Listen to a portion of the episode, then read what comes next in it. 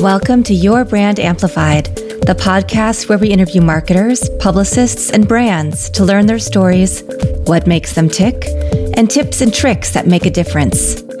I am so thrilled to welcome a multiple entrepreneur and just amazing woman with a great heart and a fantastic story. Sophia Dias, thank you so much for being on Your Brand Amplified today. Thank you very much for having me. It is such an honor to be on your show. Thank you. Absolutely. You have done so many different things. And I know we're going to talk about your life story and your film that you're going to be bringing to the world. But before we get into that, I'd love for you to share a little bit about your background because you were born in Goa. You now live in Chicago. You've had quite the journey in your life, everything from fashion to culinary. So will you please tell our audience a little bit more about the woman behind Sophia Dias and all of the different things that got you to where you are today? What I would really like to say is that I have been really blessed with an extraordinary life. I did get to travel the world at a very young age. My mother was a clothier, so I picked up designing dresses and clothes and everything from scratch from her. I'm a dual citizen of Great Britain and the United States of America, and I'm very proud of that. You know, had it not been for the American allies, England would might have been speaking in German by now. But it's been an extraordinary journey for me. I picked up culinary at a very young age, mm. not by choice, but by circumstances. Growing up, uh, we were boarding school educated, my brother and I, and when we would come home, everything came out of a can because God bless my mom, but it wasn't her calling. Mm-hmm. You know, to be in the kitchen. So everything either came out of cans or boxes. So at a very early age, I started stashing some cash under my bed. and and I would use those monies that we were given to buy whatever and, you know, decided to buy airplane tickets and educate myself into the culinary and cultural arts from Mozambique to Zimbabwe, South Africa, wow. Kenya, India, China, Pakistan, France, Paris, Switzerland, England, and Istanbul, Turkey.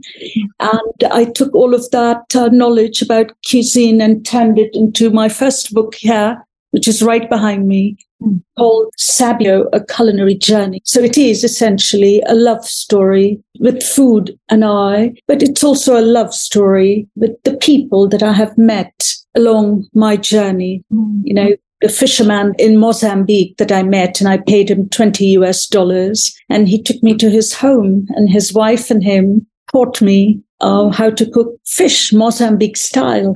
Nice. It's such a treasure to be able to do that, to learn about food. I come from a family that has, you know, military family, lived a lot of different places. My mom is from Thailand and Laos. So cooking also was a huge influence in my upbringing and having dinner parties with different kinds of cuisine. So I love the fact that you took it upon yourself to create this culinary adventure and life for yourself and then write about it and share it with us. So thank you for doing that.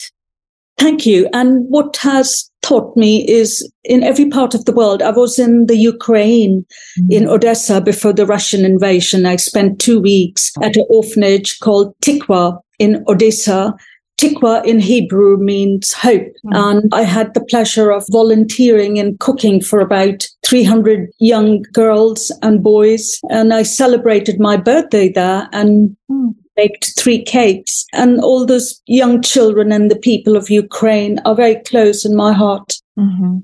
Yeah, I can imagine. And so you went to boarding school, you took it upon yourself to go on a culinary journey, but you've written other books as well. I have, yes. Yeah. Um, I wrote my autobiography, which I called Blonde Proof. It's a French title, and if when translated into English, it means bulletproof. There was a rather challenging time in my life in America and Chicago. Hmm. The person who was a former spouse, and we generated millions of dollars working together, and I helped him, you know, build the company and one fine morning, I was abandoned in America with very few little dollars, 20 cents in my bank account. Oh my gosh. I actually got an alert from Citibank that that was the money. That was all I had. I had no savings account. no retirement account, no credit card.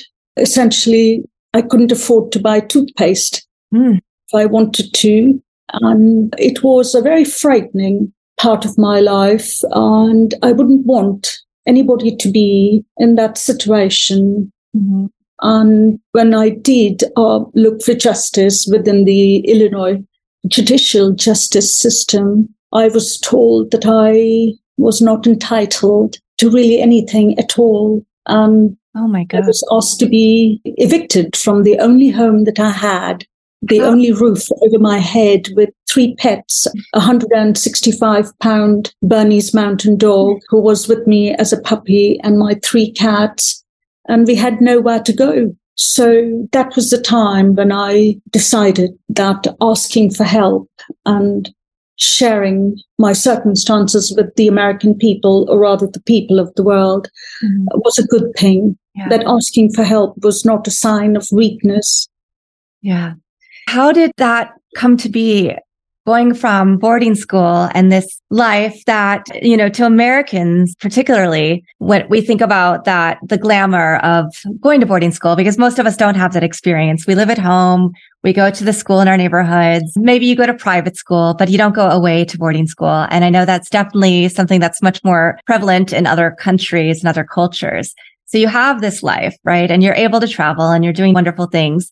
How did that take you on this journey and this path to be in this marriage, to come to America and then the businesses that you were doing?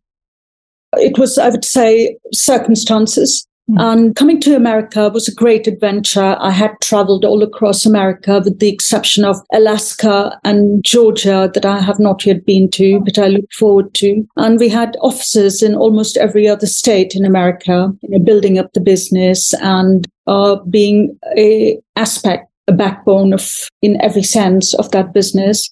I do believe that the American people have the greatest and the biggest heart that I've encountered sadly to say that the judicial system and the person presiding in room 3010 was not a part of the American judicial system. That person uh, basically sided with the richest person, actually the person who took all my money and abandoned me. And I believe that it is now time for the world, the judicial systems, the courts, the legal systems in the world not just in America, mm-hmm. but all across the world, at least the world and the countries that I grew up in. It is time for people to know what really happened in room 3010. Mm-hmm. And that should never repeat because in all ethical and legal terms were brutalized in this great country of the United States of America. It should not happen to anybody. And I did write a song about it in my album Bulletproof, and it's simply called Room 3010. And essentially, what I'm singing about is they crucified me. Why did they do? And how could they do? So sharing with the world is empowering. It's not about revenge or bitterness. I do not have time for revenge and bitterness in my life. Mm. My life is really exciting and I'm very blessed to have so many, you know, hobbies and the things that I do for people, the less fortunate people in the south side of Chicago, in the tent cities in Los Angeles, Chicago. I was recently in South India in a state called Kerala, Trivandrum, where I volunteered volunteered at a national school called Travancore with severely disabled children mm. with Down syndrome, autism, and other disabilities. And my heart is with them, and my time is for special people like that. Yeah. And I also volunteered at a home called Ama Home, where the elderly abandoned. You know, I was hmm. volunteering with a gentleman who was 92 years old a former school teacher who ended his career as a social worker. And he was just abandoned by his own family. And I got to hold hands with all of these wonderful elderly people who were very just happy to see me. They wanted to touch my hand, hold my hand. Well, you can tell that despite the troubles that you've had to go through, you have this spirit that comes through that is very light and loving. And generous. I mean, even though I'm just seeing you over Zoom, I can tell that and it's coming through very clearly. And what I love is that you're now choosing to share your story to help inspire other people who might have gone through the same circumstance and need to know that you can persevere and you can get out and you can achieve anything you want to and get on the other side. And that's really what I see in you and your album and your books. It's the only way to be. Yeah. Yeah. It's the only way to be. So you were a culinary chef. You've also been a fashion designer. And does fashion still play a large part in your life?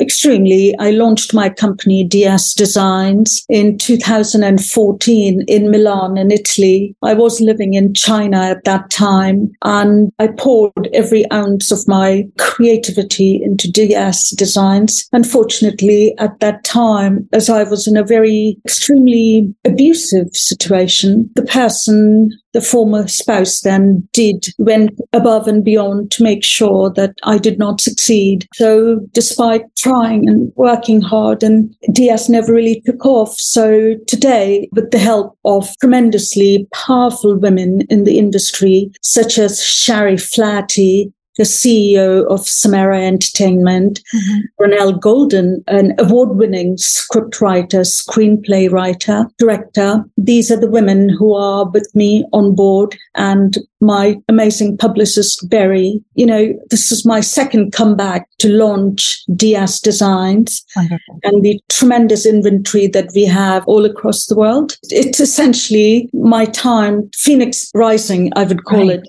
Yeah. From the ground up. Yeah, well, you've turned your pain into your purpose.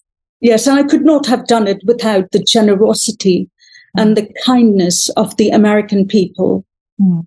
I love the people of America. They've adopted me, and I've adopted them right back. What are some words of encouragement that you would give to other people who have been through the situations that you've been through in your life, who've been perhaps victims of domestic violence, had everything taken from them? What are some words that you would say to them right now to give them some hope and inspiration? I would say, please ask for help. Mm. There is no shame. There is no embarrassment to say, you know, I was strategically put in a position to be a destitute mm-hmm. by the person closest to me, somebody who was supposed to love me and protect me. But he and a bunch of his cronies, they even ensured that all of my millions of United Airlines miles were stolen from me so that I did not have the opportunity to jump on a plane and go to England or New York to friends and just say, Hey, this is the situation I'm in. I have no money. I have no credit card. I have no money to buy groceries. So I took that decision to ask the people that I was closest to for mm-hmm. help. So I would say, please ask for help because help can come from unexpected sources. Mm, yeah, that's beautiful. Thank you. So what is next for you? You're relaunching Dia's Designs. You have your album and you are now getting your movie made. Yes. Introduction to the movie is one woman is the target. Even a direct hit mm. can't keep her down, which was written by Ranelle Golden. And that describes me and the movie I would say, in every essence. Mm-hmm. We are working with a tremendously talented professionals within the industry. The music from the album Bulletproof would be implied in the movie. So we don't have to create, you know, music for the movie. Shane Brown, who is a Grammy Award winning music engineer. Shane Brown is the person that I relied heavily on making the album Bulletproof. He was my music engineer. And we worked very closely with some of the most professional and the most sought after musicians in the world. We recorded at Tuff Gong International Recording Studios in the heart of Kingston, Jamaica, a country that I spent a lot of my young teenage and adult life. I have a tremendous amount of respect and love for the people of Jamaica. I got to work with one of the most sought after producers in the world, music producers, Mr. Clive Hunt. He produced my first single, Psalm 23 and Bulletproof. And the movie is a psychological thriller drama inspired by real life events. And the team, very sought after, female actresses in the industry to play my role. Amazing. Well, I can't wait to hear more about that. And for anybody who's pursuing an entrepreneurship, because you've had so many amazing opportunities and you've had so much success in different areas of your life, what are some things that you would say to the aspiring entrepreneur? Hard work. there is no secret sauce. it's hard work. It's 24 7. Just hard work and do the right thing, mate. Yeah. I love that. Right you can't go wrong. Do you have a mantra or a quote or some words of wisdom that you live by? Yes. Psalm 23, yea, though I walk through the valley of the shadow of that, I shall fear no evil, for thou art with me. Wow. I'm just amazed at your resilience and the spirit that shines through you. And I cannot wait to see what you do next. I look forward to having you with us the entire team is flying in. Nell Golden, Jules Laval, Berry, people from England, New York, Florida. And we are having an incredible partnership soiree for the Bulletproof movie mm-hmm. in Chicago at the Quinio Mansion. And I would love to see you there. Oh, thank you. Fantastic. Is there anything else that you'd like to share with the audience today? If you can, give a bit of a hand to those people who are in need. The woman sleeping at the bus stop, the man homeless who's eating out of the trash can. Please reach out to them. Any act of kindness is always noticed by God. Mm, fantastic. Sophia Dias, thank you so much for speaking with me today. And what is the best way for people to follow you on socials and your website and learn more about everything that you're putting into the world right now? I would say Sophia Dias Music I'm distributed by Zojak Worldwide, a music distribution company based in Florida in about 22 countries. And my social media is Dias Design Fashion or Sophia Dias. Perfect. Thank you so much. I love speaking to entrepreneurs, especially when they have such inspiring stories. So it was a real pleasure to have you on today. And thank you very much. Absolutely. Thank you to the audience for coming back for another episode of Your Brand Amplified. And please do follow Sophia on her socials, check out her website, and learn more about her inspiring journey and story. And with that, I will see you again in another few days. Want more? Check out amplifywithannika.com or follow me on socials at amplifywithannika.